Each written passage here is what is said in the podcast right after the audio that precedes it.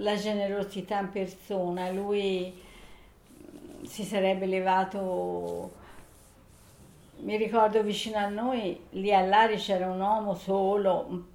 veniva a vendere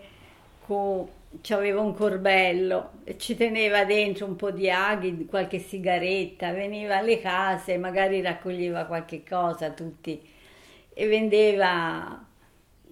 so, un pezzetto di sapone, a volte in quelle case che la bottega era lontana, magari poi anche per fare un'opera buona, tutti qualcosa si comprava. Però pover'uomo era tanto sporco quest'uomo e quando veniva, eh, veniva a casa, veniva sempre a casa nostra sull'ora di mangiare. E, e, e mio babbo lo faceva, insomma, lo faceva sedere a tavola e noi eravamo contenti, se pioveva era freddo si metteva, c'era il, fu- il fuarile, si dice dove c'era il fuoco, si metteva lì, gli si dava da mangiare, ma se, se non c'era, allora bisognava metterla a tavola. E lui lo metteva a tavola e, e noi mi ricordo che era sporco, dava cattivo odore, pover'uomo, era solo, vecchio, malandato,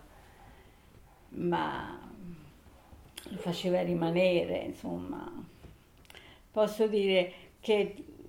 qualche volta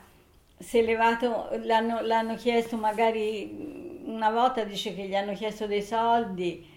e lui gliel'ha dati e è rimasto senza, per dire era, un, era generoso, buono e basta.